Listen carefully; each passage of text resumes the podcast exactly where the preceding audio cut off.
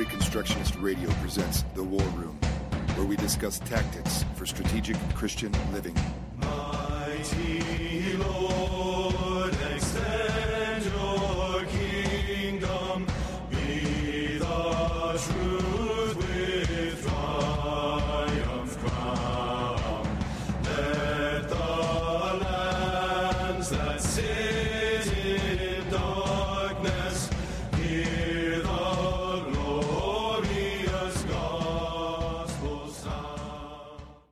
What's up, family? Uh, and I have been seriously anticipating this interview right off the bat. Uh, War Room, Boots on the Ground segment. Uh, we are in Norman, Oklahoma. Uh, Joe Salant interviewing Toby Harmon, who has been boots on the ground, you know, for as long as I've known this guy. Just an absolute honor uh, to be with this man of God who is always, it seems always on the front line, actually doing the work of reconstructing the society according to the law of God uh, when it comes to abolishing the practice of child sacrifice.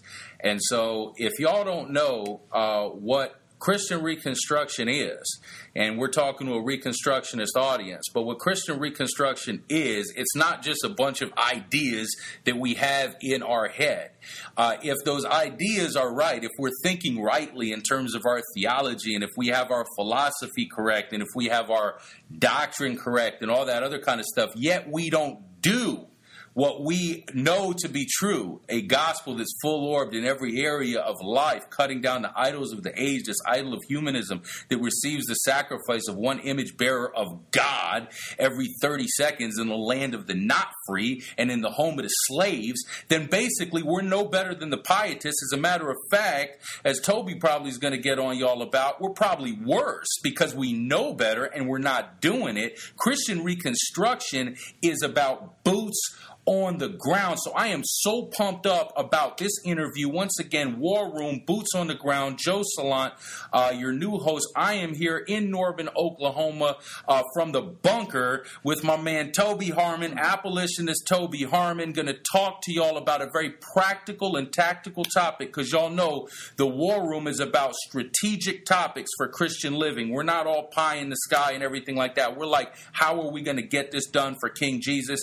Toby, it is an absolute honor uh, to be rocking with you today. Thank Yeah, you for your time. Thank you for stepping into the war room. Hey, glad you came down. Honored to be on here with you and talk about the little that I know about anything. So well, hey, you know, there's the humility of a servant, but um, what we're what we're going to talk about is a very practical topic. It is uh, dealing with lawlessness enforcement, humanistic lawlessness enfor- enforcement, aka the police, outside of the murder mills and anywhere else where abolitionism is practiced. And the thing with this is, look, at the end of the day, um, as Reconstructionists, we know that police is nowhere authorized in the law of God. You cannot have an executive army enforcing the will of the pagan state and defending lawlessness in a culture that's reconstructed on the law of God. But these police officers take upon themselves uh, the title of magistrates, and, and so they are functioning in the role of a magistrate in our society. And when we do the work of abolition, and when we go out uh, to the places uh, where uh, child sacrifice is taking place, and that's not only in the murder mills, by the way. And when we go out to the places where the rising generation is being influenced by this idol of secular humanism, we often encounter as abolitionists, uh, and we should as Christian reconstructionists, reconstructing the society based on the law of God, the resistance of the pagan state in the form of police. And Toby has some incredible videos uh, on Facebook. I've shared them from my personal page, Joe Salant Facebook We've also shared them from the War Room. Make sure that we're going to also make sure that they're shared from the uh, uh, Reconstructionist Radio uh, main page about encounters where Toby's actually out there in front of this murder, in front of the murder mill, dealing one on one with an agent of the pagan state. And in one of these cases, the officer actually uh, has volunteered his time uh, to be there, has paid money to be there on his off time. And how, as an abolitionist, we are supposed to, the practical and tactical things that we do uh, when we run into humanistic lawlessness enforcement out in the field. And abolitionism at the end of the day is delivering man from the dominion of man. But Toby, as one of the really, you, are at the ground floor of the revival. And I look at abolitionism, you know, as a move of God. It's not a move of man, because if it's a move of man, then it's going to fail. What are we doing? Delivering man from the dominion of man. Why don't y'all give, give our audience the definition uh, that you have for abolitionism? What is abolitionism? Is it, is it, yeah. I mean, abolitionism is bringing true, vital, living, and consistent Christianity into conflict with all of those ideas and institutions and individuals that are um, accepted in our culture contrary to the law of God. Um, it's bringing the law of God into conflict with unjust laws of men. Um, in this specific case of the revitalized abolitionist movement here in our nation, um, we're bringing that into conflict with the unjust practice and legalized institution of abortion. Um, and it's not it's not viewing those ideas or those institutions from a worldly perspective. Um, for instance, the pro life movement looks at abortion, the institution of abortion, and tries to deal with it um, from a worldly perspective. So they talk about it like the world does, they fight it like the world would fight it. Um, and basically, what we see them doing is regulating it as healthcare. They may give it lip service as murder or sin, but the way they fight it is not consistent, biblically consistent. And so abolitionists look and say, okay, if abortion is the sin of murder, how ought we to combat this evil? How ought we um, combat this evil institution? Um, and so the way we do that is we treat it like sin we call for repentance. We call for total repentance. We call for immediate repentance. And we seek to abolish that law and replace it with a law that's reflective of the law of God. Um, and so we don't shy away from our Christianity. We don't shy away from making it an overtly Christian um, opposition to this evil. Sure. Um, and so we would want not only the law of God instituted in regard to whether abortion is evil and should be illegal, but as well as the punishment for murder should be based upon the law of God. Uh, we also realize that um, this fight is waged um, in the hearts and the minds of men in our culture, and that it's it's primarily a sin issue, and it needs to be primarily dealt with with the gospel. Sure. And so it's not about you know it's, it's not about prag- pragmatic tactics and pragmatic results. Um, a, a, lot of times we like to, to say we don't start with the question of how can we save the babies, because if you start with that question, you may think of all kinds of worldly and pragmatic ways to save lives on a day to day basis, on a week to week basis, on a year to year basis. But we start with the question of what does it look like to apply Christianity or to be a Christian in a culture that murders babies. Mm. And that's primarily by bringing the law of God and the gospel of God into conflict with the institution of abortion or any other godless institution that's been culturally accepted um, and either you know brought into law or just accepted broadly by the culture against the law of God. So come on, come on. And Toby Harmon is also one of my favorite preachers. I mean, when you go, I, I was out there doing a project Frontlines uh, at a at one of these uh, in humanistic indoctrination zones. And what we do in Project Frontlines is we go and we take and we bring. Uh, the idea of uh, of the gospel in all areas of life, uh, the ideas of abolitionism. We use the issue of uh, or the epidemic, the sin epidemic, the national sin, the evil of our age, of child sacrifice, the abortion genocide, uh, as a inroad to the gospel on the front lawns of these uh, of these high schools, so called these humanistic indoctrination centers for the rising generation. And uh, we had it was just a, it was just uh, our little abolitionist society out there in North Texas. Um, at one of these indoctrination zones, and um, uh, the, the look, it only takes a couple abolitionists going out, uh, and operating on the law of God and standing on the law of God, where they're not expecting you, like they're always expecting you, kind of like at the murder mills, right? Right. You know, but when you go out to like the the high schools and the town squares and the places like this, it's kind of different. Like things get turned on their head very quickly, and so the news came out, and uh, so the next day we had uh, Toby and uh, Ted uh, come down from Norman and it was super powerful. I remember, and uh, I'll try to link to this live video um, on the uh, on this feed later on.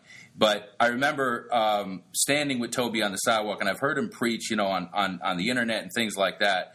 But as we got out there to set up uh, our signs and everything like that out here in this high school, um, and the counter protesters were coming out and setting up their signs. Uh, one of the counter protesters was across the street, and it was just her. And Toby was about 15 minutes, I mean, 15, 15 feet away from this uh, uh, this counter protester.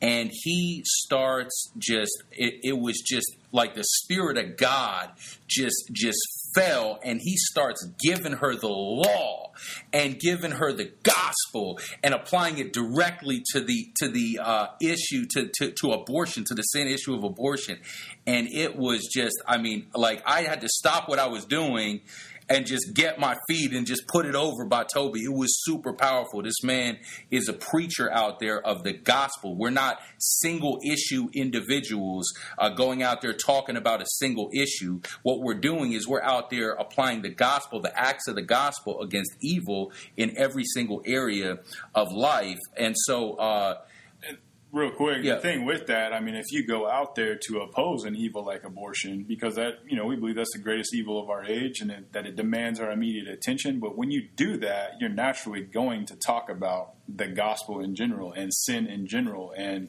you know, the state of man separated from God because of his sin. It's always going to go back to that if you're unashamedly Christian about it.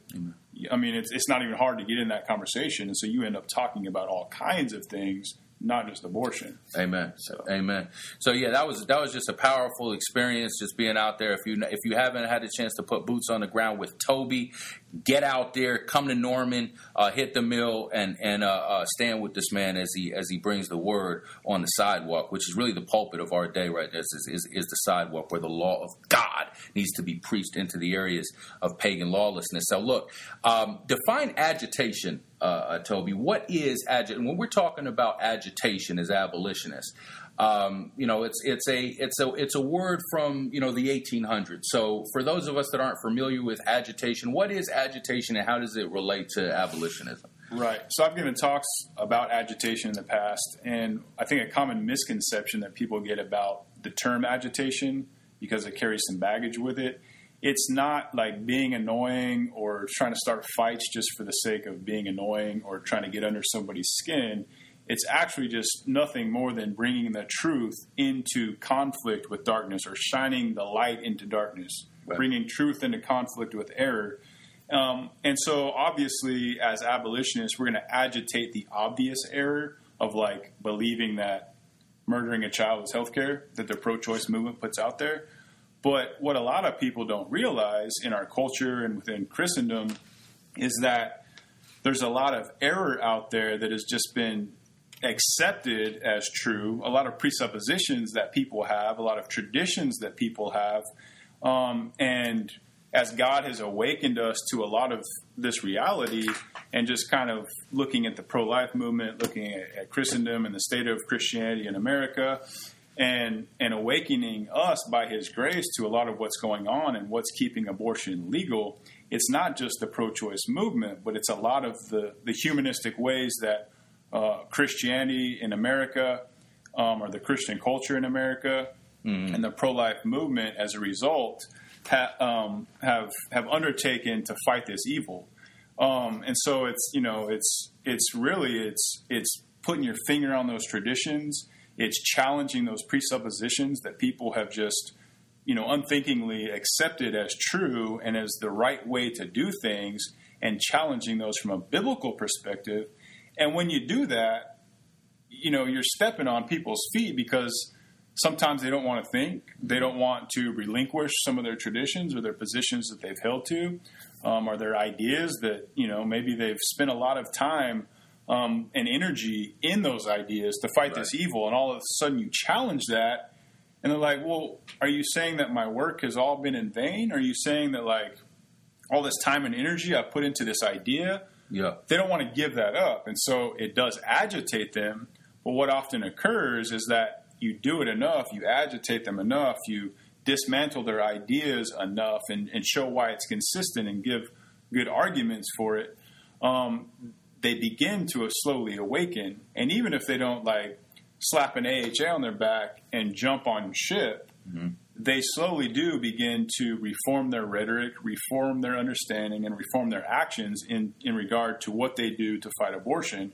And so you can see a lot of that taking place, what we like to refer to as a paradigm shift. Um, and so agitation is really just just destroying the sacred cows of a lot of people, not just destroying misinformation um, and ideas that the pro-choice movement props up and unbelievers prop up, but that Christians have unwittingly adopted and employed themselves as well. So, Right, right. Awesome, awesome. Uh, and where do we agitate? oh man, in the culture. Everywhere. everywhere, Everywhere. everywhere, Every- anywhere, anywhere the Yeah. culture is, Yeah. we go to agitate there Yeah. because anywhere the culture is, there's bad and misinformed ideas that need to be corrected and replaced with biblical ideas and a biblical understanding of how to combat evil. And so that's that's what we mean by agitation. And when that happens, and as people begin to wake up, you see two sides form those who want to hold on to the old ideas, the old paradigm, and those who are willing, for the sake of the glory of God and the sake of truth and the sake of justice and righteousness, are willing to trash those no matter the cost Come on. and embrace the new paradigm and put that into practice Amen. to advance the kingdom of God. Yes. So that's that's the result and the goal of agitation, not just to be a jerk and punch people in the gut all the time, Right. But for the for the cause of Christ and the cause of truth, um, and in the sake of abortion, the cause of justice for the preborn. So Yeah, it's kind of almost like uh, it, it goes along with the same concept of why we use uh, why we use the graphic images, why we show the pictures of the of the victims of the abortion genocide. We want to take the evidence and the ideas of humanism that perpetuate the situation that we have in society, where the god of the culture uh, is secular humanism. And we want to show society conceptually, visually, in every area where they are, how it doesn't line up with the law of God, how the law of God is better, and how the law of God can only be established through the preaching of the gospel directly at the evil of the age. That's everywhere.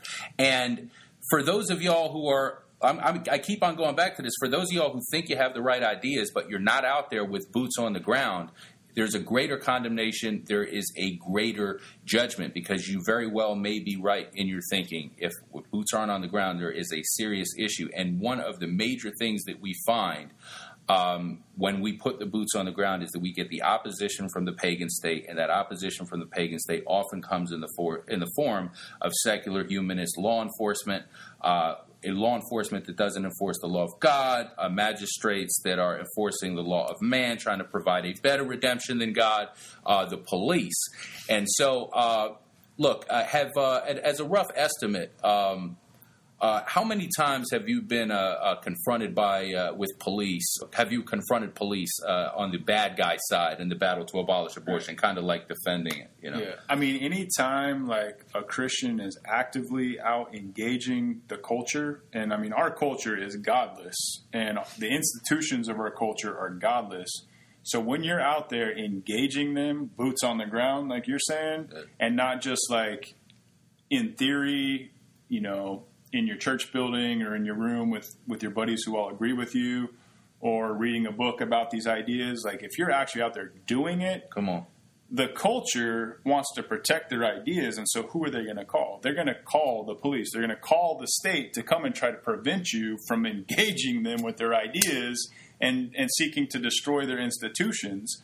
And so, if you're out there advancing the kingdom of God in our culture, you're going to interact with with police all the time. It was one the title of the title of one of your vi- uh, one of your videos where it was, uh, and I don't know if you did this or if somebody else did this on, on one of your videos was uh, uh, if you if you preach it or if you preach the gospel, the yeah. cops will come. Right, yeah, yeah I, I, all of a sudden, uh, what was that movie? Field of Dreams, was like good. popped into my mind. I was like, this would be a good title. So, And it it's is. true. It's true, man. you preach the gospel out there, and Yeah. the and the and the and the cops will come. Look. like preaching the real, the true gospel, the like well-rounded gospel of the kingdom, which like is transformative to cultures and societies, Mm-hmm. out in a culture that does not want to be transformed, shining the light of Christ into a culture that wants to remain in the darkness.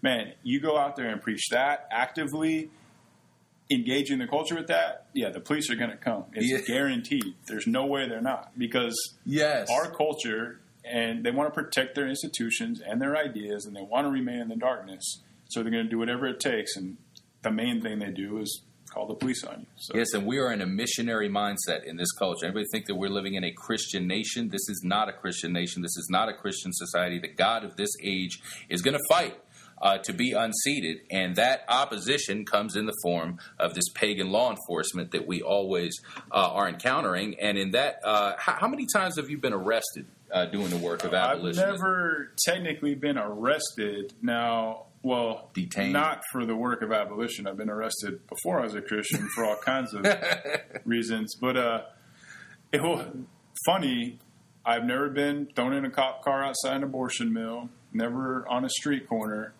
only outside of a church building Oh, and that's Go ahead. unfortunately that is a common occurrence not only will the police be called on you outside of the abortion clinic by the unbelievers or at a music festival Sure. with the unbelievers or outside a sporting event with the unbelievers Mm-hmm. but if you go to the church buildings of the churchgoers and the believers Hmm. they also want to hold on to their traditions. They also want to hold on to their unbiblical thinking in regard to abortion. And so they're also going to call the state on you to try to shut you up and remove you from passing along this information. come on. So that's the one place that I've been thrown into a cop car and threatened with arrest. Um, but in their graciousness, this church decided not to press charges. So Wow. So yeah, and I look on one of my videos. I do talk about um, the unholy marriage between the lightless lampstand and the humanistic lawlessness enforcement. It seems like one of the most dangerous places to be uh, is outside of one of these ecclesiastical edifices trying to call Christians and the bride of Christ higher to victory against the idols of this age. They will call humanistic lawlessness enforcement in a split second. Uh, they will call humanistic lawlessness enforcement on your kids playing soccer on their lawns. Uh, they will. They will. It's just they, the the ideology uh, that are in that is in the in the churches today, uh, in the in the you know 80 million Christians uh, that are so called that are populating this nation, the the evangelical ministry industrial complex landscape, the so called reformed churches, so on and so forth. Very rarely will they hesitate to call the pagan state on their behalf, and it's it's very very unfortunate. Very few have a theonomic uh, respect for what they do uh, as the body of Christ gathered. The, the funny thing is, when abolitionists do church exhortations outside of church buildings, often people will get a, will, will be accused of violating 1 Corinthians six, and you know bringing our case before an unbelieving authority or an unbelieving judge because we're like exhorting them, and somebody from the world might drive by and be confused about why we're there. And then they actually violate First Corinthians Yeah. by calling the state to be the judge between us and them. So Calling the humanistic it's state. really ironic. Hey, look, whenever you have, and we know there's no neutrality, the spiritual man judges between good and between evil. There is no neutral zone. So whenever you operate humanistically, whether you're a Christian, whether you're a church, whether no matter who you are, when you operate humanistically, by very nature of that humanism, you're going to be self-contradictory. You're going to self-refute. Right. And so you see that in action immediately the self refutation of, hey, you know, you're dragging our issues before the world. First Corinthians six, which is a, I mean, debatable at best appeal to that to that chapter. Yeah, but I then you blatantly call something that is a a, a pagan source of humanistic redemption to the pagan state against brothers. It's not even like the old sheriffs or anything. You're calling lawlessness enforcement, and then you're saying, well, we're called the magistrates, and uh, you know this is this is just part of what it means to apply Romans 13. So the most sloppiest, uh, the sloppiest kind of. Uh, we got to we got to we got to move forward. Right. Um, uh, okay, so. Um, what advice would you have for abolitionists in regard to being prepared for contact uh, with the humanistic lawlessness enforcement in the field? Right. Well, number one, like I said earlier, and I mean, most abolitionists are active and out on the streets, and they've all encountered uh, cops out there before. Although I know there's, you know, there's a new guy that's been coming, and his first experience was with me at the Oklahoma City clinic, and he was watching what I did, and kind of in between some of the clips, he was like, "Man, I really need to like study up on what to say because you know." His first time, he probably would have just been like rolled over and be like, "Okay, whatever you guys say, I'll leave now," you know. But one, be prepared for them to come out. Like it's going to happen. If you engage long enough, and it's not going to take long, they are going to come out. Um, secondly, realize that these police officers, they're just people. They're a part of the culture. They need to be agitated. They need to be challenged.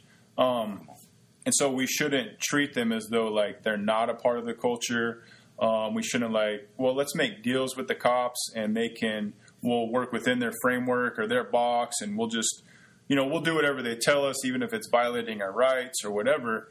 We need to realize that one, they need to be appealed to. A lot of the ideas about um, the police force need to be dismantled and destroyed. Um, and also that, you know, these are people that need to know the law of God. A lot of them are lost. A lot of them claim to be Christians. A lot of them say, Lord, Lord, and don't do what he says. Come on. Some of them are true brothers and, and sisters in Christ, and they need to be appealed to as brothers and sisters in Christ and called to the standard of, of God's law. Um, but yeah, I mean, just just talk to them like regular people. Talk to them like you would talk to your neighbor, your actual neighbor. Talk to them like you would talk to a family member. Um, talk to them like you might talk to a pro-choicer on the street. Talk to them like you might talk to a Christian outside of a church building.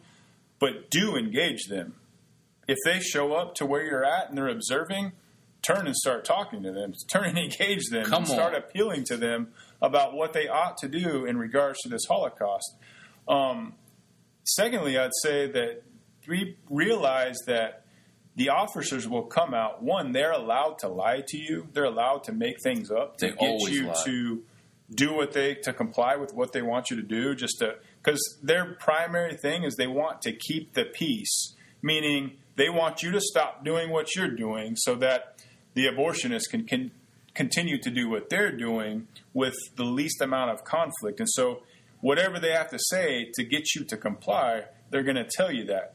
Um, the other thing is, a lot of them are totally ignorant about the law. Um, like in Oklahoma City at the clinic, and I have this video up. The cop shows up and he's like, "Well, do you have a permit for a public demonstration out here?" I was like, "No, I don't need one." He's like, "Yes, you do. I just got off the phone with the permits department, and they said that you need a permit." I was like, "No, I don't. I've I've dealt with this every time I come out here. You guys tell me the same thing. It's always a different police officer." I'm like, "No." I was like, "You're either lying or you don't know what you're talking about." I was like, "Go call your superior, talk to him. He'll tell you what's up." He walks away, comes back five minutes later. He's like, "Well, you're right. You don't need a permit." I was like, "I know. I already told you that." Um, you know, so I don't know if he was lying or if he just didn't know, but it is a combination of both. There have like I can't remember where I was. I was in another state at a project Nineveh, and a, an officer was telling us we had to move from this sidewalk that it wasn't public, and I challenged him on it, and I challenged him enough, and finally he was like, "Hey, you know your rights, man." Good thing. Like Yeah. he knew he was lying to me. Yeah. He admitted he was Yeah. lying to me. And when I challenged him on it, he finally was like, "Well, good thing you know what you're talking about, or you would have listened to me and moved." Yeah. You know, this other guy may have been ignorant. He may have actually thought I needed a permit, but I knew I didn't. So actually, like, know the laws in your city, know the city ordinances. I had a screenshot of city ordinance that I was able to read to him and challenge him on to try to dismantle and disarm what he was trying to do to get me to stop. So So important, so important. So two sides to that. Make sure that you caught that a war room practical, tactical information right there. They don't don't assume that they know the laws. Certainly don't assume that they are telling the truth. Definitely don't assume that. Remember that this is a humanistic institution to the core, and that they will lie to you to get you to do, to get you to comply with what they want you to do. 100%. And then also make sure that you know your law. You got to know, you know, the exactly like what where the uh, um, like talk about that actually a little bit. Like if you're on a sidewalk, right, and you're outside of a a, a murder mill, and so there's nothing but the sidewalk, a grassy area, and then kind of like whether it's the wall or their parking lot.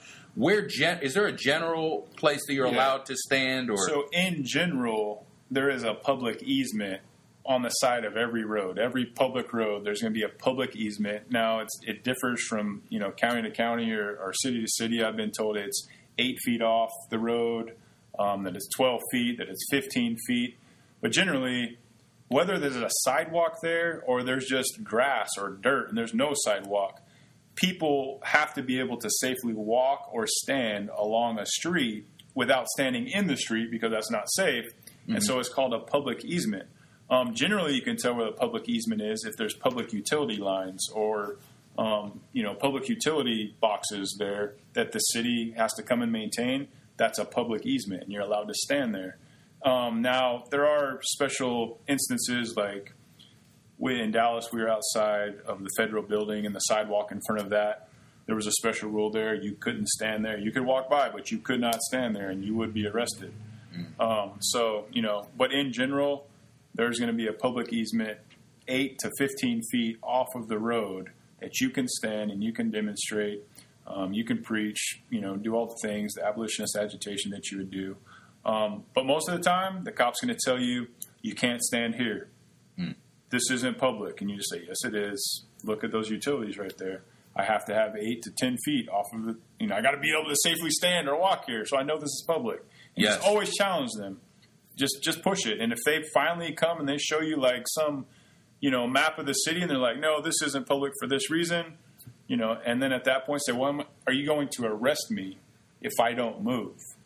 And if they if they say yes, I will arrest you right now if you don't move, and go ahead and move. But yeah, if you if you would like if they move. don't tell you they're going to arrest you, say, well, I'm just going to stand here. Yeah. I've done that several times, and they never arrested me. So- Yeah, that is just that's practical right there. Absolutely. And is there like normally like looking up city ordinances? Like I mean, how we we go? I mean, we travel more often than I'd say your average. You know, uh, somebody who's just going to be practicing the work of abolition in their town or whatever. Some recon who decides I'm going to put these books down and get out on the field in their town where they are. So all you got to do is just look up the city ordinances and things like that, right? Right. Uh, well, that's that's another reason why it's actually important for like abolitionism to be local and just you know, I mean, Christian evangelism in general to be going on by the locals in that community rather than like some major organization that sends out people to go to city to city. It's like when there's a Project Nineveh in Chicago or Florida or Houston or wherever we've done them, those abolitionists there, they know their local community. They know the rules and regulations and the, and the laws there and what you can and cannot do. Some places you can use amplification, some places you can't.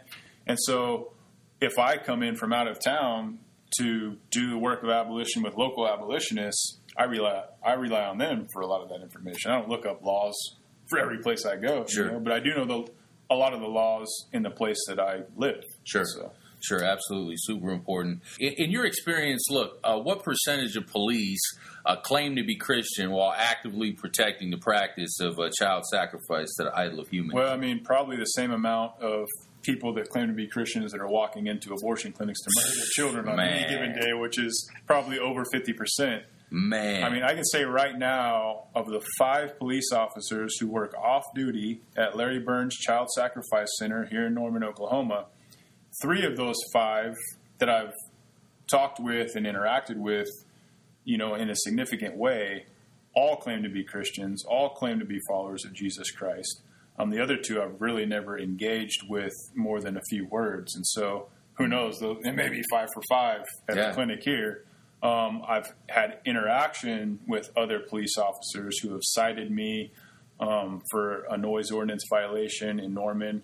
Both of them claim to be Christians, and I think they actually were the way that they seemed to come under conviction when I challenged them on why they would actually like even give me the citation instead of just ripping it up and throwing throwing it in the trash right then and there. Yeah.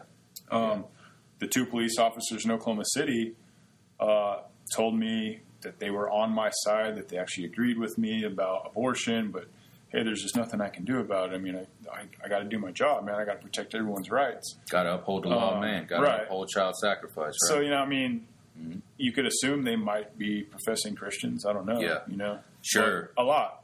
sure, a lot. So, Yeah, the about the same amount of as the as the women going in there Right. to, to, to murder.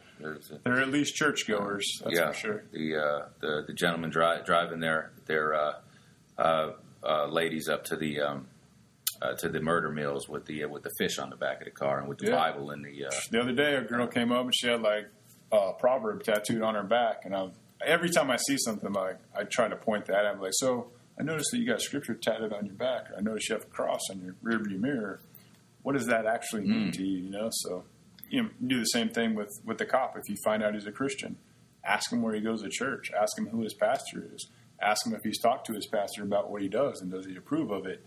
And at that same point, you're setting up a future church exhortation. Yes, you are. Yes, you are. And and we're going to get into that in Right, one right. second here. Jumping ahead. Um, oh, uh, look, uh, and you, I mean, but you did bring up a really good point in terms of being really alert to, you know, just don't don't be so on what you think you're gonna what you have to say that you're not actually observing your surroundings. Look at these little keys, like of, of you know the uh, the the participants in the in the ritual of child sacrifice. Look if they have like Christian tattoos and things like that. Like you can use God will show you these things. So like don't have your blinders on. Be tactical out there. A lot. Hey, not to get too far off track, but Life Church TV, uh, Life TV. What's it called? It's Uh, Life Dot Church now. They've changed the name from Li- LifeChurch.tv to Life Dot Church. I- like it, it, this probably is good for another episode with you, but you've you've encountered several of the goats from from Life Church Oh, TV yeah. out there. I've seen several of those. Yeah. Uh, No, I mean, one that I just got baptized or something like that. that. Baptized on Tuesday, or baptized on Sunday, abortion clinic on Tuesday. It's the title of the video because he literally is like, "Well, I just got baptized on Tuesday, and he was at the abortion clinic, or on Sunday at the abortion clinic on Tuesday." It's like, really, what church do you go to? Life Church. I mean, that's a common occurrence outside the abortion clinic here in Norman. So, Yeah, I think that we're we're getting into a. I think the Spirit gave us a part two. Uh, Yeah, you know, uh, for sure. for but sure. I noticed that in these encounters that you had, and the the title of them, and we're going to link to these on the live feed. We're also going to have them on Reconstructionist Radio Facebook, and I'm going to have them also on my Joe Salant Facebook page. Uh, again, I've already posted them.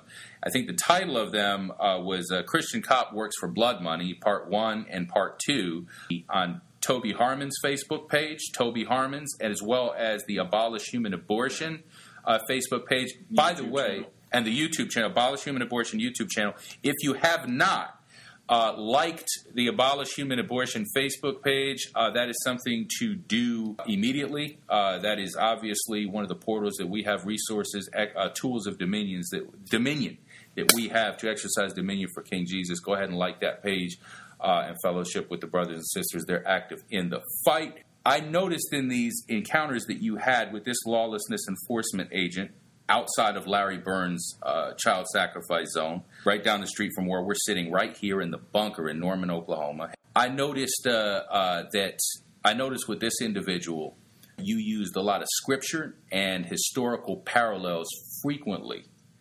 Talk about kind of walk us through what happened uh, when you're out. So you're out there. Kind of narrate the video for us. You have your you have your signs. You're basically just doing your final lines at the death at the death mill, uh, evangelism, uh, pleading for the lives of the unborn, and then you see this lawlessness enforcement agent.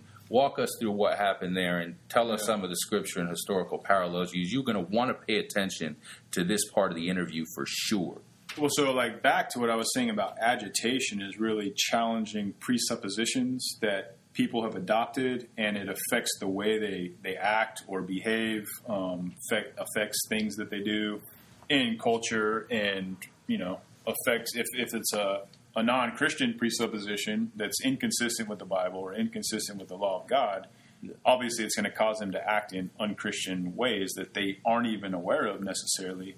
Um, and so it's important. One of those presuppositions that police officers have and that regular citizens have towards the police is that like we just have to obey the police and do whatever they tell us, even if it violates you know our rights. And the cops think, well, I just have to do my job. I mean, I don't like this unjust law and I don't like this unjust practice, but I mean, I have to do my job and I'm beholden to the state and I'm beholden to my superior officers to obey their commands and their orders.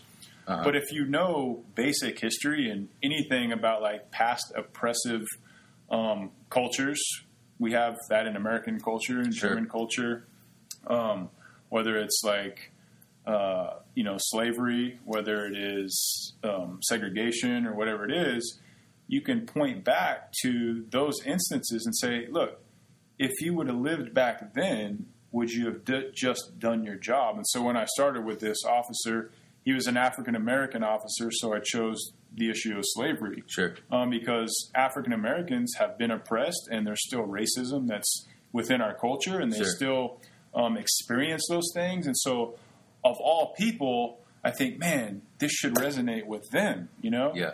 Um, and so this this this cop was an African American cop, and he came out and he started talking to me, and I was like, "Excuse me, sir." I was like, "How many runaway slaves have you returned to their masters in the deep South this week?" Oh. And he's just kind of like, huh, "What? None. I, I would never do that." I'm like, "Oh, really? Okay. Well, you know what you're doing right now mm. is the equivalent of that because." The officers, or you know, whatever they were, the bounty hunters, or the people that were hired to do that, the civil magistrates were just doing their jobs. They they saw a runaway slave by law. They had to return that runaway slave, or at least hold him and capture him until somebody else could come and get him and return that slave who was on their way to like be reunited with their family that had been freed or like on their way to freedom. And according to the law, they were supposed to return them, the fugitive slave law, right? And so you try to put them into that situation and say, if you would not, if you would turn a blind eye to an escaped slave, or even more, you'd probably help him escape with your mindset that you have now in regards to slavery. Yeah. Why would you protect the murder of children today? You are you, you're in the shoes of the oppressor, the very ones that you look back in history and think, I would have been that guy. I would have been Harriet Tubman on the Underground Railroad. I would have been, you know, this guy that that helped slaves escape. No, you wouldn't, because you're not him now, and you're living in the midst of something worse Wow. than slavery.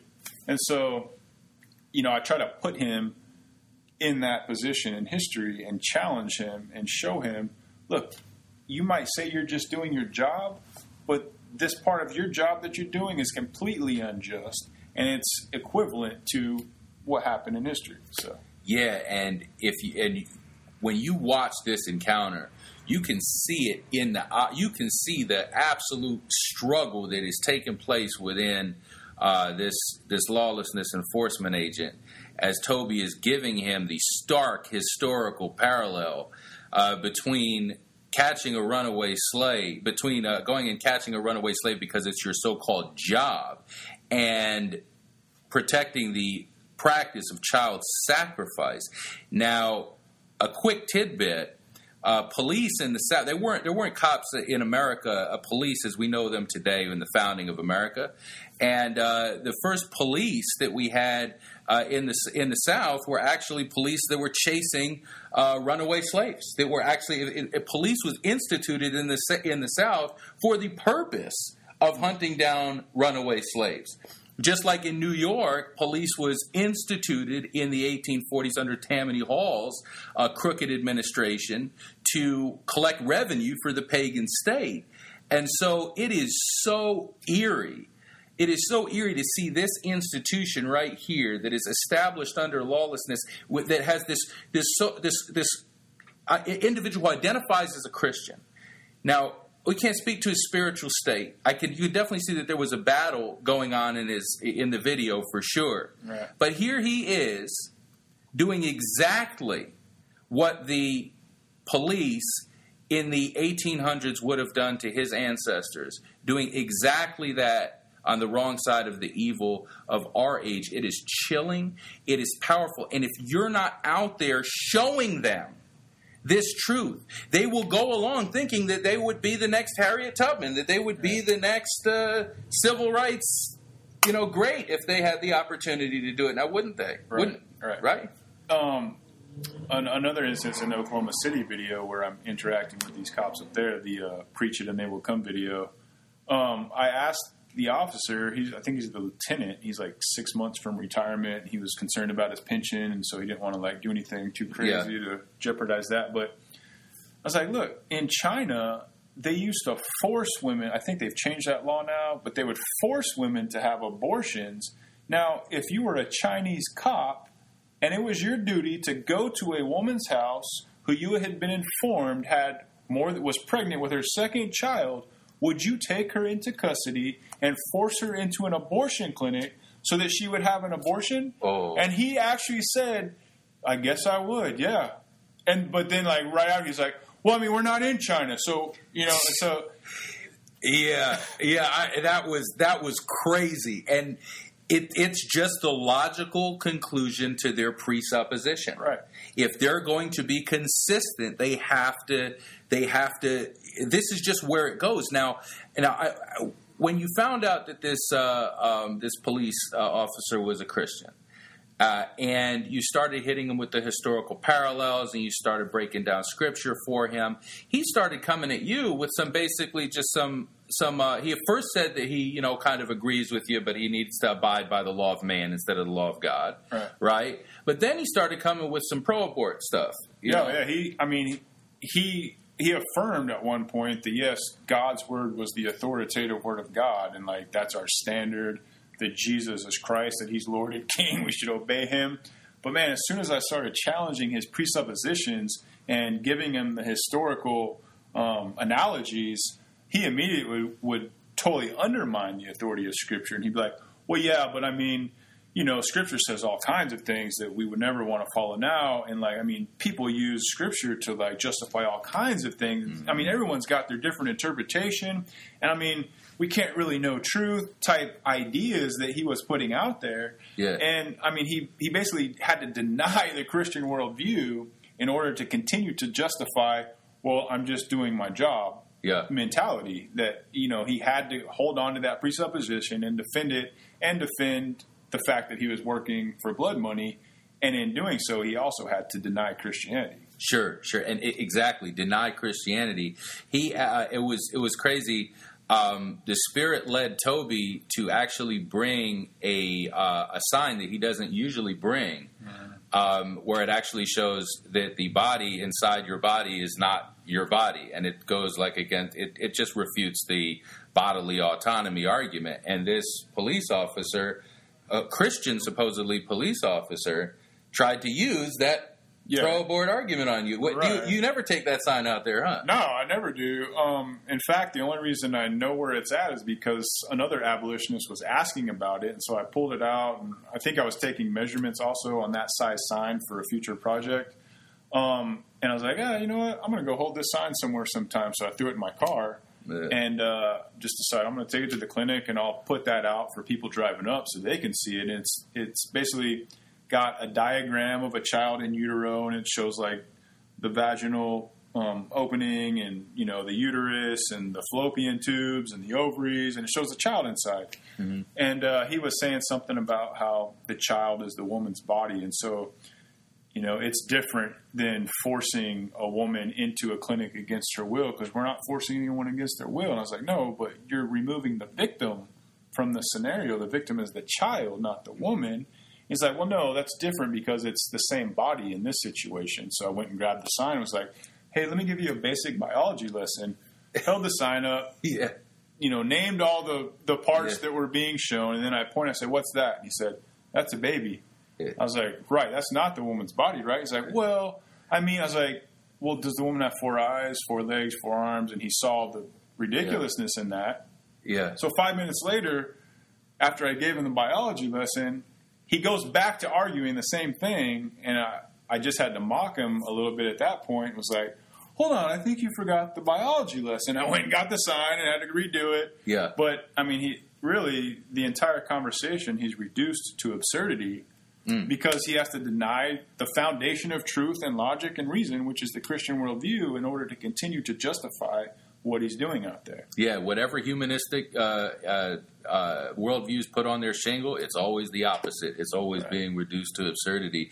So that was. So we found out that he was a Christian. We hit them. We hit him with, uh, you know, obviously the scripture, the historical parallels. We refuted. Now, notice we're talking to a agent of the pagan state out there, and we are hitting them. We are hitting him with agitation. We're not. We're not just ignoring him and talking to the women that are going in. We are talking about what a magistrate's responsibility is, and also especially what a Christian magistrate's in a culture that kills its children. We are agitating this individual based on the standard, the perfect standard of the Word of God. Now, did we find out where he goes to church? Yeah, I mean, most of the cops, when I interact with them, like the other two that say they're Christians, they won't tell me where they go. They won't tell me who their pastor is. But I tried to ask it in a way that like it wasn't that important to me. Yeah, it was. But he's like, yeah, I go to Fifth Street Missionary Baptist Church in Oklahoma City. My pastor is Pastor. I can't remember his name. I'm like, oh, that's good to know. I type that in my phone and save that information real quick so I can look up, you know, information about that church. Try to contact his pastor. Um, and I did try to contact his pastor uh, two times now, and there's no answer. I've left messages, sent a Facebook message asking to get in contact. But I did find out some information about his church. Now, I read under their statement of beliefs, like what they believe, and from what I could tell, it was pretty theologically orthodox. Like they affirm, you know, the the authority of Scripture. They affirm, affirm the Trinity. They affirm that Jesus Christ is both God and man, and you know all the all the doctrines that you have to have, which I agree, you know, to to be considered an orthodox, legit, um, you know, manifestation of the bride of Christ. But uh, what I did find is that the pastor's wife is an adjunct professor at Oklahoma University in the Women's and Gender Study program, which is like the most rapidly pro-abort, um, um, you know, group at OU. Sure. And, I mean, the, it's all pro-homosexual, pro-abortion, um, rabid feminists, and totally non-Christian. So, I mean, I can't imagine what she's teaching or why she'd be teaching in there if she was actually a Christian or if she was actually teaching Christianity that they would want her teaching in there in the first place. So Yeah. they gave me some idea of what this church's position on abortion probably is. Yeah. And even if they were against abortion, I don't have a lot of confidence that the pastor would take much action Yeah. in regards to discipline of this, Yeah. this officer. So. Yeah, so uh, another church that uh, most likely holds a moral opinion uh, that is 100% useless because it has no boots on the ground, huh?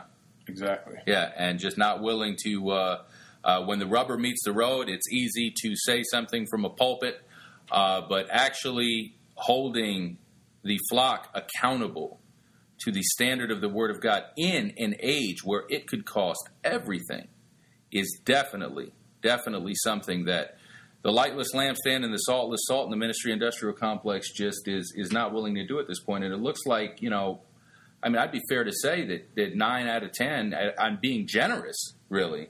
Uh, you know, people that we run into in similar situations like this go to one of these lightless lampstands that will do nothing in a situation like this, will not hold uh, an individual like this accountable. No. Now, uh, so what's the process with the uh, with the church? Besides, um, what's what's the next step uh, with this pastor? Where, where, where do you see it going from here? You, we we uh, Yeah, I mean, I also found out that this guy's the chaplain for the Oklahoma City Thunder basketball team, the NBA team here. So I get the idea. He's an adjunct professor at a college somewhere too. So I get the idea that he's pretty busy, and I'm probably never going to get a phone call back or get him on the other line. sure, Uh, so I'm probably have to just go to the church on a Sunday when I know he's going to be there preaching, Sure. and seek to uh, gain an audience with him there and engage him about this situation. And uh, you know, sure, hopefully we can move forward from there and see what happens. And uh, you know, if he's like defends the officer working there for blood money or whatever, then uh, a church exhortation and exposing that sin would be in Yeah. order. So Absolutely, one hundred percent.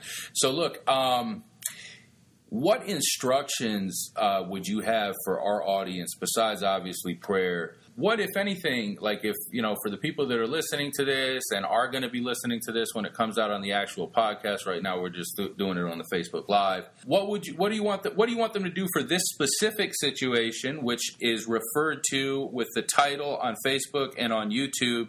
Uh, Christian cop works for blood money, part one and two. Abolitionist Toby Harmon agitating uh, uh, humanistic lawlessness enforcement outside of the murder mill, uh, where Larry Burns uh, supervises the uh, slaughter of image bearer, bearers uh, in Norman, Oklahoma, where this police officer is working on his spare time.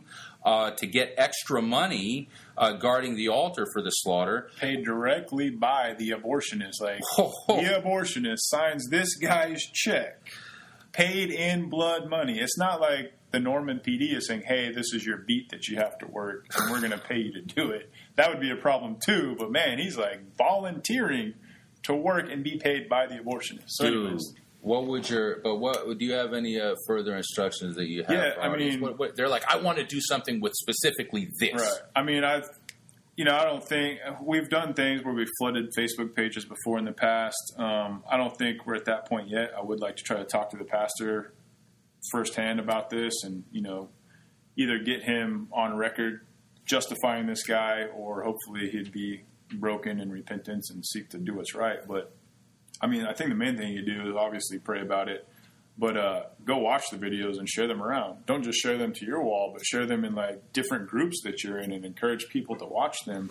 Um, and because not only um, does it help expose sin, but it's instructive also on how we can interact with police officers out there in the streets. So. Amen. Amen. One hundred percent. And and stay tuned for this. But and I would like to exhort y'all uh, if you feel like, hey, I want to do something to jump in this current situation, uh, you can. Get your boots on and go down and preach the gospel outside of your child, your, your neighborhood child sacrifice center, uh, outside of your uh, so-called high schools, and outside of your town squares, government facilities. If you preach it now, they, will come and get your make sure you film it and make sure you get it online so that people can see so that the bride of christ can see that we are not supposed to be submitting the law of god underneath the law of man and treating these magistrates as if they can boss us around while we're there to institute the law of god against child sacrifice. Yeah, it, it's actually an important aspect of shifting the paradigm and transforming the way culture thinks about these things and destroying misinformation is to like go out there and get those interactions and put them on display for people to see. Um, it's important to show cops lying to people. It's important to show somebody who knows what they're talking about um, engaging these police officers and destroying these presuppositions that they have and you know making these parallels to history and i mean it's instructive um, and so it's it's just a good teaching thing to do and it's good for you to go out there and do it and then put your video up online for people to see so Sure, sure, and and educate yourself. I mean, don't educate yourself to death where you're just sitting there reading books all the time. But I mean, pour yourself into this a little bit. Have a uh, have a product that you're putting out there on the field. Uh, study to show yourself approved. Wield the axe of the gospel against the evil of the age. We're wrapping this down. And uh, we're going to take maybe a few questions from the Facebook Live audience. If you would like to type up your question real quick and throw it up there. Uh, if it's a question that's like, you know, cool and good, we'll take it. If your question uh, was something that was stupid, we're not going to answer you. No, I'm just playing, man. Don't even worry about that. If or if it's something that we can't answer we'll ignore it like we didn't see it yeah, yeah, that's what I was. Hey, I was trying to make us look good on that one. That's hilarious. sorry sometimes i'm just like blatantly honest about things I was trying to cover it. I was trying to like. I was like the police officer, and then you were like, "Well, really, we're just not going to uh, answer a question we don't know the answer to." So we're all y'all, all softball questions So if you got a softball to lob us to us, man, we'll just we'll crack it for you. Um, uh, so we're we're gonna uh, we're wrapping this down, but um, look before we before we wrap it up and, and take some take a few questions from our Facebook Live audience, if we decide to answer, if y'all brave enough to type one into that computer screen, Uh, share an exhortation, uh, uh, Toby, for Reconstructionists who are abolitionists in theory but not in practice. And y'all know who you are. The reason why Toby can speak this to y'all is because the principle of leadership is the one who serves leads. And Toby is serving out there. He is out there with the boots on the ground providing the example. So it's not about uh, what kind of title you have. It's not about if you've been appointed by this board or that board or, or, or anointed to a position by the hands of men what it's about is if you're actually out there serving and transforming the culture for Christ, you have a position of leadership. So actually, really look, take that mantle and exhort Reconstructionists who are abolitionists in theory but not in practice. You look, tell them, tell them to tell them to get to work, man. Right. I mean, I would say, like in reality, there is no such thing as an abolitionist in theory because abolitionism implies that you're out there bringing the gospel into conflict with the kingdom of darkness. That you're out there putting in the work with boots on the ground in whatever way that's going to look like for you. Now, not everybody can go to an abortion mill. Not everybody can write a book. But what I, what we see the problem is that a lot of people like to read about the ideas. They like to hear people talk about the ideas. They like to have a firm knowledge and understanding and grasp, and they like to be able to tell other people in their circles about the ideas. But if you only ever do that, your influence never leaves your circle and it never transforms the broader circle, which is culture at large, Yeah. to to to become what you desire to see, you know, to see it become. And so, um, everybody can read a book and everybody can learn about these things and everybody can have men's book studies on them and all of that stuff. And that's all fine and good. And there is a place for that. But if you're not actually putting the work in and going out there and applying those things like on a daily basis in whatever sphere of influence you have and around whatever people that you have in your life and even just going out in the culture in general and in the streets then it becomes pretty worthless Yeah. yeah. um and, you know the, the the verse faith without works is dead i mean Amen. doesn't matter how well you know your theology. Doesn't matter um, what you think of Jesus Christ. If you're not out there obeying His commands and putting those things into practice, it's totally worthless. Um, so, you know, I would say for Reconstructionists who do have like this optimistic eschatology, who do um, believe that as Christians we've overcome the world and that we're walking in victory, who do think that like culture can be transformed Preach. to mirror the law of God, like they're actually going to be more accountable because they know their master's will. Yeah. And if they're not actually going out there and applying their master's will and putting their master's will into practice, they're going to be beaten with many stripes. They're going to be more accountable for what they knew and didn't do than those who maybe didn't know and maybe did some things in the wrong way, even. Yeah. And so if, if you have this understanding of scripture and you are you have this understanding that we are to build the kingdom of God here and now on earth as it is in heaven and you're not actually out there with your hand to the plow then man you're in trouble when Jesus comes back because Come on. we, we know what the Bible says about that Luke twelve forty seven go read it Come on. Hey, you recons, man. Look, fellow recons.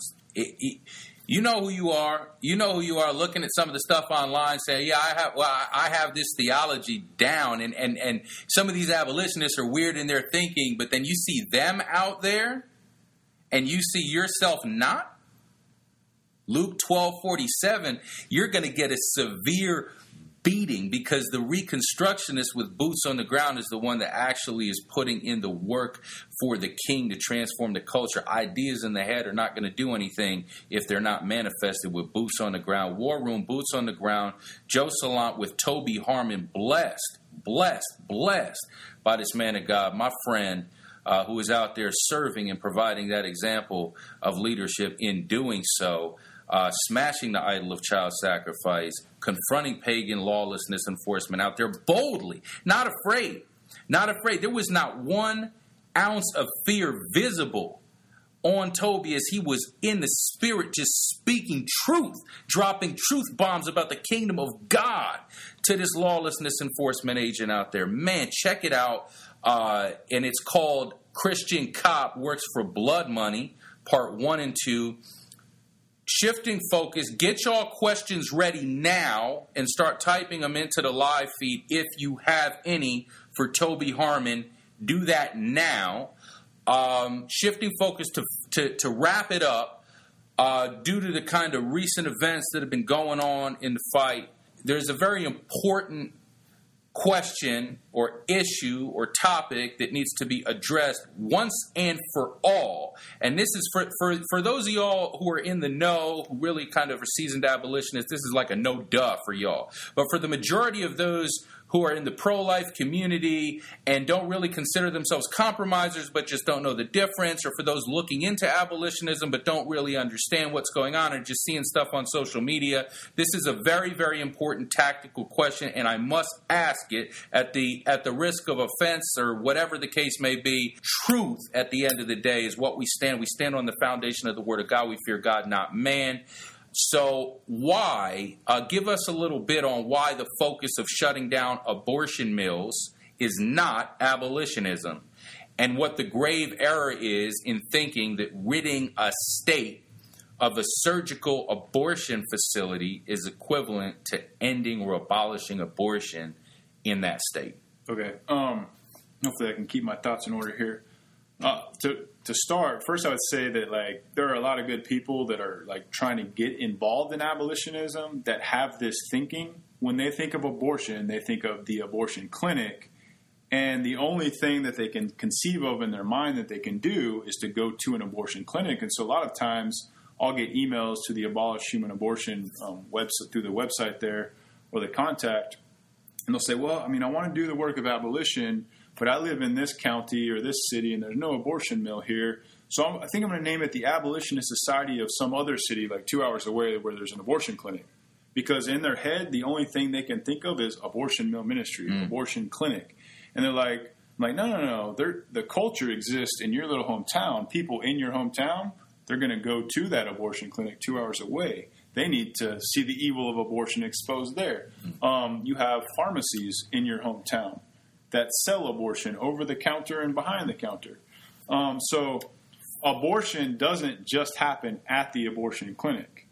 Um, and also because in our culture we have adopted ageism and we think of like later term abortions, the ones that are more grisly looking, uh, more gruesome, that those are somehow worse or more murderous than the chemical abortions that kill somebody you know, when they're only a few weeks old and they don't even look like a human being, sure. or the abortions happening through selective reproduction or reduction in in vitro fertilization clinics, mm-hmm. um, or those embryonic children that are only six days or five days developed in a petri dish and then frozen in a plastic straw in a cryogenic freezer being shipped off because their parents don't want them anymore for scientific experimentation. In regards to the abortion clinic itself, usually the way that the pro life movement seeks to shut down these abortion clinics is through regulating them as healthcare facilitators and showing that they don't meet the healthcare regulations of the rest of the medical community,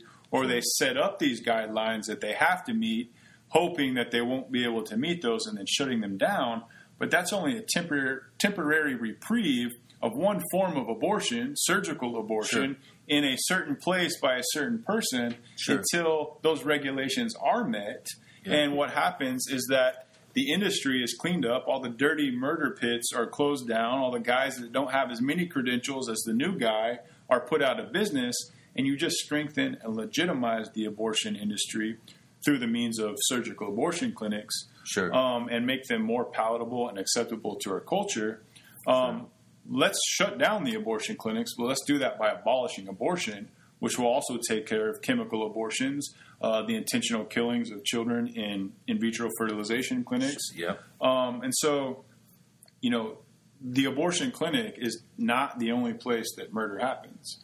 Right. And again, the way we're trying to shut those down are not by treating abortion as murder and by punishing it according to God's law, but as treating it as health care sure. and regulating murder, which is unjust in and of itself. Sure, and and it's amazing to me actually seeing uh, you know Reconstructionists and some of the groups that I'm in uh, online and uh, just kind of in everyday life, really just not understanding the fact that when you try to regulate the murder of the unborn through like humanistically regulating, like establishing man's law against child sacrifice, this is completely antithetical. It flies in the face of theonomy 100%.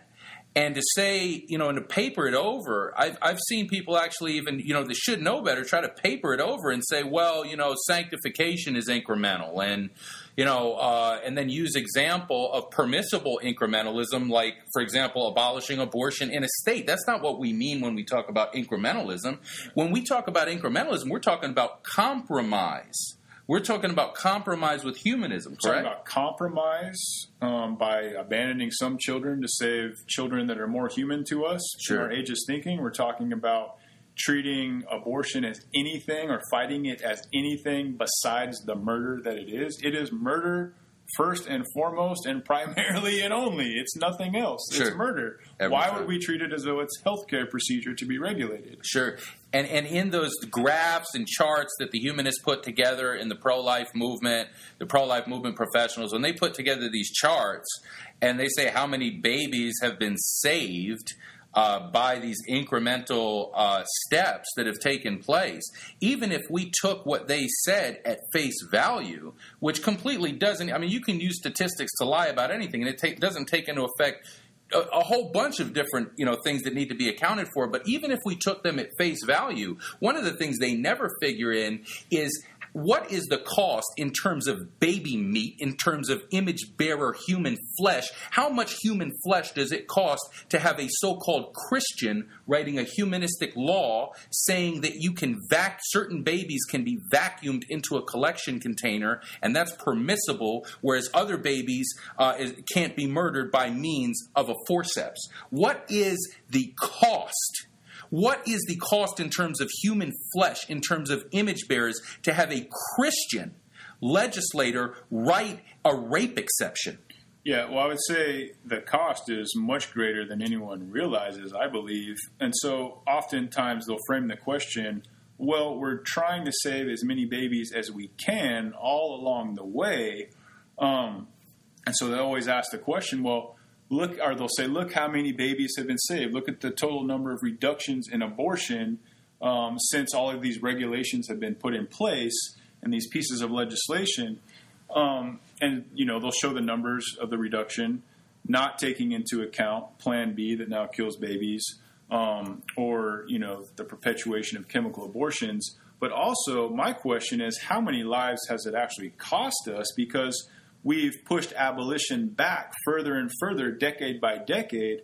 And mm-hmm. so, let's say that the abortions, the overall abortions, were reduced from 1.6 million to 900,000 a year. But if you add all those years that abortion has continued, Yeah. 900,000 plus 900,000 plus a million plus 1.2 million plus 1.4, where if we would have all unified around calling for total and immediate abolition and treating abortion as murder, how long ago would abortion have been abolished by now? And how much longer will it be perpetuated into the future if we continue to fight it by regulating it and incrementally chipping away at the branches rather than cutting down the tree itself? Straight up, straight up, based on the law of God. I mean, we either believe these things or we don't.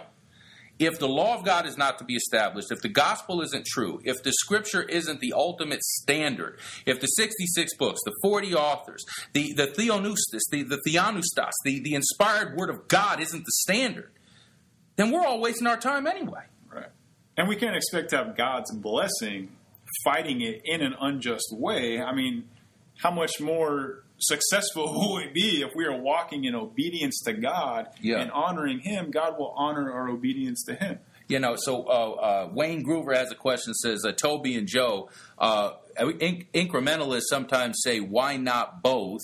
Uh, let's put the speed bump for abortion on the road to abolition. So let's let's make these humanistic laws basically on the way to establish. Let, like let's establish lawlessness on the way to establishing God's law. Like Satan has provided, has made the problem, and provides the solution So why don't we institute His solution, and at the, and then at the end, God's solution will be instituted? Is is that kind of the way that they think about that? Okay, so let me start with an analogy that we often like to use in regard. So we treat abortion as sin, right? When in Scripture, when we're called to turn and repent from sin, we're called to cut off our hand and gouge out our eye in regards to the sin that has us captivated and enslaved to it, and to cast it from us totally and do it right away. Yeah. We're Yeah. never called to incrementally do that. And so, if Joe, if you were in an adulterous affair on your wife and you came and you were convicted, you're like, Toby, I need to get out of this affair. I know I'm in sin. I don't know how to like, you know, break free and like confess to my wife. And I was like, Joe, here's how you deal with it, man. Just stop having sex seven days a week with this woman, with your mistress. Have sex with her five days a week. And then, you know, once you're strong enough, move past that and just have makeout sessions in the dark with her, but don't actually have sex with her.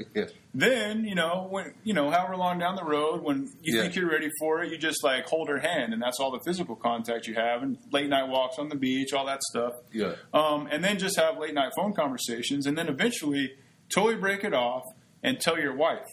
Yeah. Well, if you're continuing to do those things, allowing infidelity all along the way to abolishing infidelity, hmm. you're going to continue to choose infidelity. Hmm. And you're going to actually make yourself think that you're doing better and that your infidelity is not as bad Yeah. because you've been regulating your infidelity and you're not as bad as you were. and you just keep on getting sucked into the undertow and the humanism. Just le- look when you sow into humanism, you will get humanism. Right. And the cost of having a Christian legislator who is supposed to be establishing the law of God. Taking a look at the circumstance and saying, well, only the law of man can work here. That is saying that humanism produces a better redemption or a better solution to the problem than God. Satan will always give you a solution that looks good. He's the tempter. He's been doing this for thousands of years. Yeah, and man It's not going to look bad. It's going to look good. It's going to look like the Christian thing to do. Right. And sinful man is always going to take the easier way out. They're always going to take the easier approach to the sin issue. Um, as Matt Trewhella says, he says that politically speaking now, that if, if you give two options to legislators, whether it's to like pass this regulationist bill that might pass Supreme Court muster, or to be the guy that finally stands up and says, I'm going to abolish abortion as murder, which is going to cause like death threats and upheaval and like being, you know, made the black sheep of the legislative body you're a part of. Um, they're always going to choose the easier one. They're always going to choose the one that's easier because they're more likely to get a victory and put that on their resume to get votes the next time and the approval of their constituents. Come on. So the, you don't give them one an easier solution over the more difficult one because that easier solution is the unbiblical solution rather than the biblical one, which is total and immediate repentance, making no provision for the flesh and abolishing that thing right away. Yeah, yeah. So you're not actually putting a bump on the way to abolition. You're taking a fork in the road and you're going completely the other direction of abolition. Jason Sanchez says since humanism is at the root of child sacrifice and the statist public school system is where said humanism is propagated to the youth of this nation, what can we as abolitionists do to add to the assistance mode of abolitionism in this area.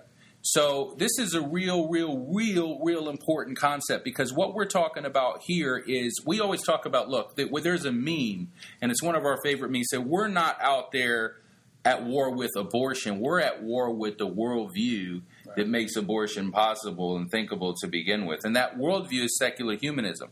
And statist indoctrination zones are zones.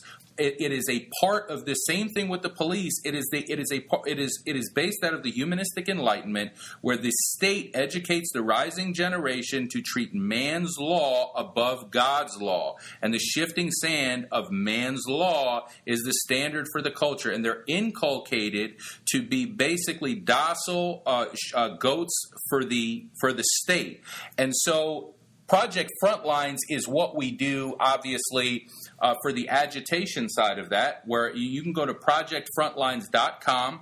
Uh, it is my favorite uh, part of abolition work is to go to these humanistic indoctrination centers, and when you go out there, and you know this is assistance too, because these kids never, ever, ever, ever are going to hear this if we don't bring this good news and go tell them. So this actually kind of answers the question in uh, in its Project Frontlines actually is the is a good answer to this question as it is. Um, but I got something else too.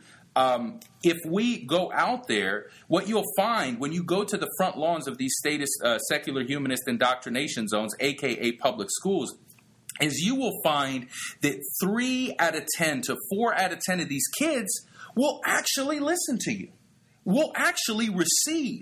Toby, uh, if you go to the projectfrontlines.com website, you will see an encounter that Toby had with uh, it was a black student and a white student that came out there right down the street, Norman High School, and they came out basically to oppose what you were doing. And tell me how that. Do you remember that encounter? Yeah, I do. I, I briefly remember it. I mean, yeah, Yeah. The, the kids come out and they're opposing what I'm doing. They're like, "Why are you here? You shouldn't be here." And they, they stay there long enough to listen to why I'm there. And I, I lay some case out. I can't remember exactly what it was. And at the end, the guy's like, "Hey, can I get one of those booklets?" Mm. And he's like, "Yeah, I see what you're saying." I mean, he like came around to seeing what I was. I mean, he didn't like fall on his knees and repent and receive Jesus into his heart, you know, and say the sinner's prayer.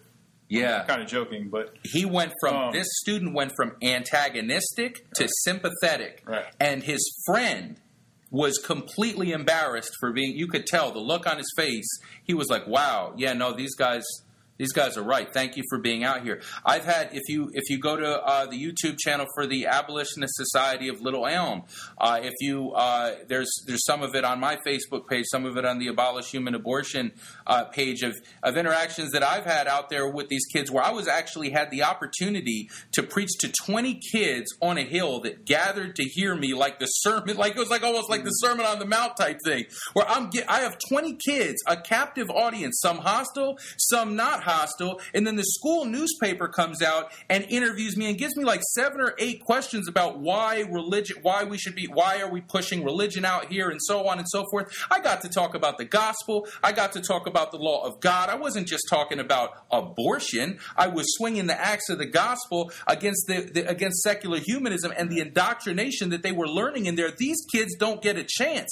You tell them look the authority the, these kid, kids generally want to rebel against authority generally want to rebel against being told what to do. Inform them that they are being told by the pagan state to have this worldview that they're going to be ruled by tyrants.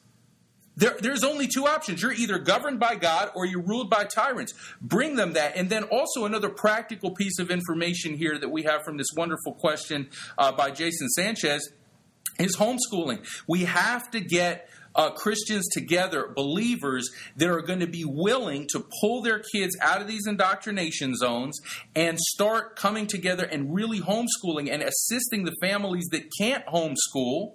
Um, because of their uh, a situation that they have with work and so on and so forth, and really start being like that Acts 4 bride of Christ, where we're raising the rising generation, count the cost, pull our kids out of these things and eh, in, in, out of these indoctrination zones, raise the rising generation on the truth of the gospel, so that we're not bringing them to some kind of 501c3 for like two hours on a Sunday and then dumping them off at the pagan state Right. for 40 hours a week, right? We need to develop some homeschooling. I mean, that's another aspect of just abolitionism, what it is in its essence. It's not just about abortion. What we're mm-hmm. doing, you know, currently is addressing the evil of our age, abortion. But yeah, abolitionism, again, it's we're agitating these pre presuppositions that people have that like, well, the way you get your kids educated is by sending them to public school. I mean, that's a common idea within the church. Now, homeschooling is becoming more popular. It's catching on within Christ- the Christian community.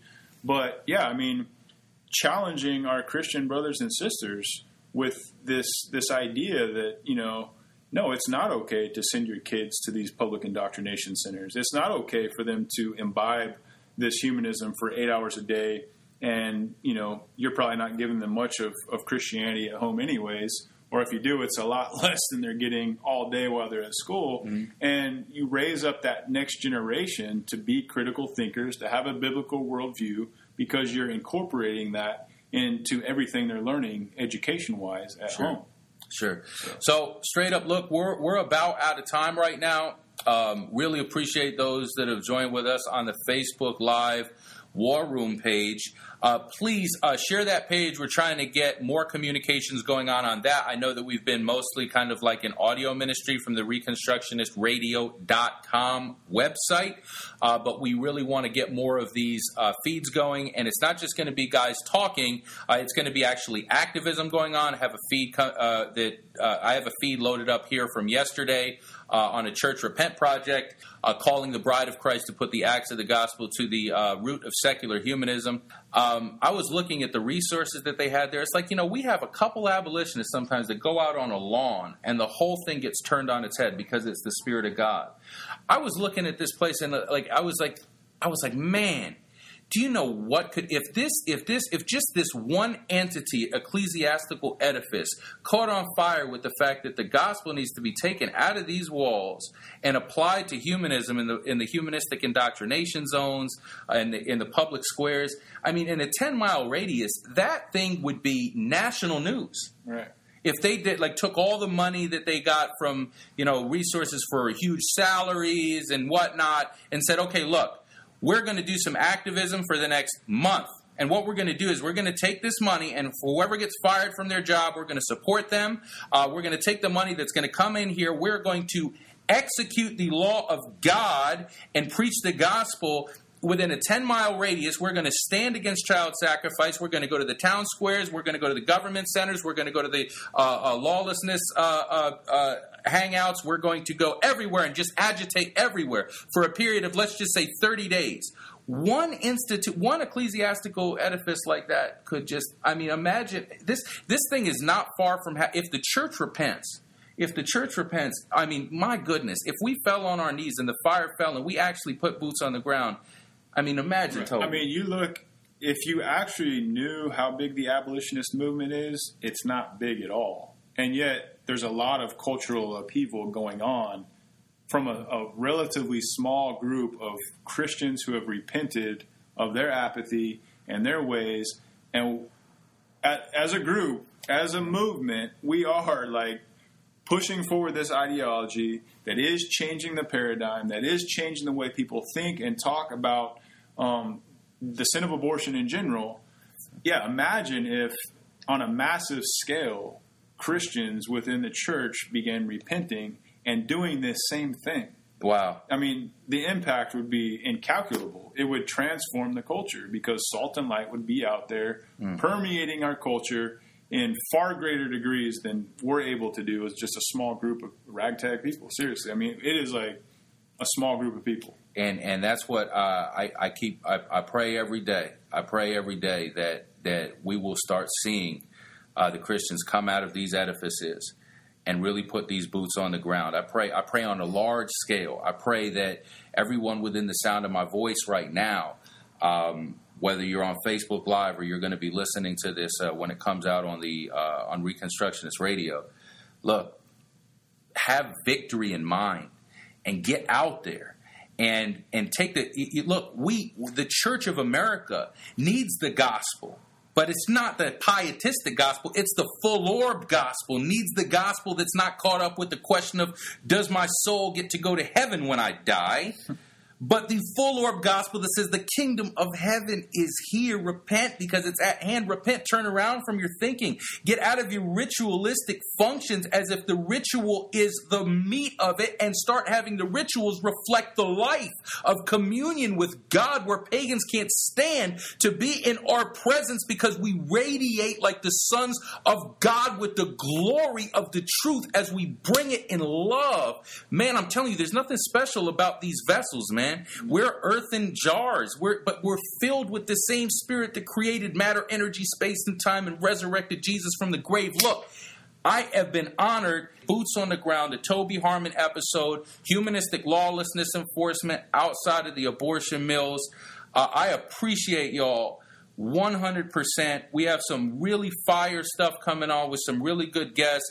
We're going to do a uh, a podcast on the uh, the abolish human abortion, the symbol that we have, the importance of the symbol, what that is, how it relates to abolitionism, why it's not a logo, but why it is an actual symbol, why it's important to uh, have that AHA symbol out there uh, how it relates to other symbols and how symbols have been used in history. I mean, Russ actually goes on. Russell T. Yeah. Russell Hunter does a good job about that, but I'm going to talk about practically why we want to use it now. That's important.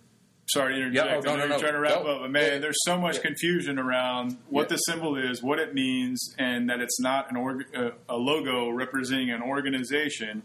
And Russell did make a video very early on about like what is the abolitionist symbol, what is it not. It's about yeah. seven minutes long, but I've always wanted him to remake that video. He's yeah. always wanted to remake that video, so know, hopefully maybe, you can have him on to explain it. Yeah, maybe I could have him on to explain it, or maybe he could just do something solo where we could put it up and and uh, and do it again. You know, I think that I mean it's just it's really essential.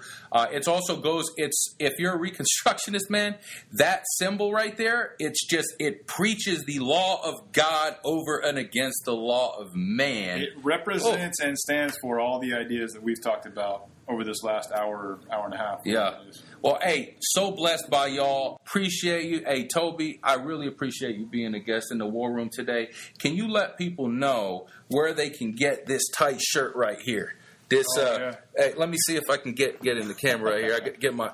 Get, Hate here we go. love good. Hate evil, love good. Check, look it up. Yeah, check that out right there. So, so there it is, and then and then. Can, it's got the symbol on the back. All right, there it is. Yeah, man, just go to uh, ahagear.com. You can get that shirt, other shirts, other resources that are helpful to get your boots on the ground so that you have something to hand out, so that you have something to display, um, so that you can put the, the information out there for people to have and read and learn about. So, um, we, you know, ahagear.com. ahagear.com. ahagear.com. You get your boards, you get your uh, your flyers, you get your uh, info packs. Go on there and check it out. This is not. I mean, this is top notch stuff. Um, the artistry that's put into this, the thought that's put into the text uh, on these uh, on the literature that that that we hand out. Um, go to the go to ahagear.com. Get geared up for the battle so you can put your boots on the ground. Toby, once again, I appreciate the time tonight, man. Yeah, no Thank problem, you so much, my friend. Thank you. Thanks All for having me, man. Thank you for joining us in the War Room. Please enjoy The Nation's Rage, Psalm 2, by My Soul Among Lions.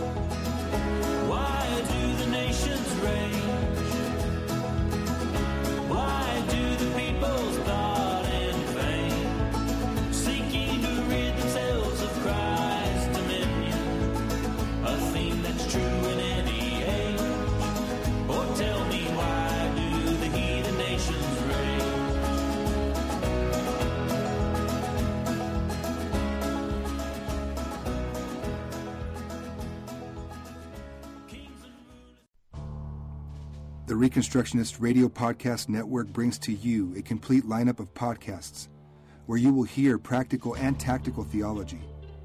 Our desire is not simply that you consume our shows, but that you also live out your faith in every area of life. We can talk all day long about these things, but if we fail to put them into practice, then we fail as ambassadors of Jesus Christ our King. Subscribe now to your favorite Reconstructionist Radio Podcast Network shows or you can subscribe to the Reconstructionist Radio Master Feed, where all of the content we produce, including the audiobooks and audio articles, will pop up as soon as they are available. And don't forget to visit ReconstructionistRadio.com to volunteer as a narrator or to partner with this ministry financially. May the Holy Spirit stir you into action for Christ and His kingdom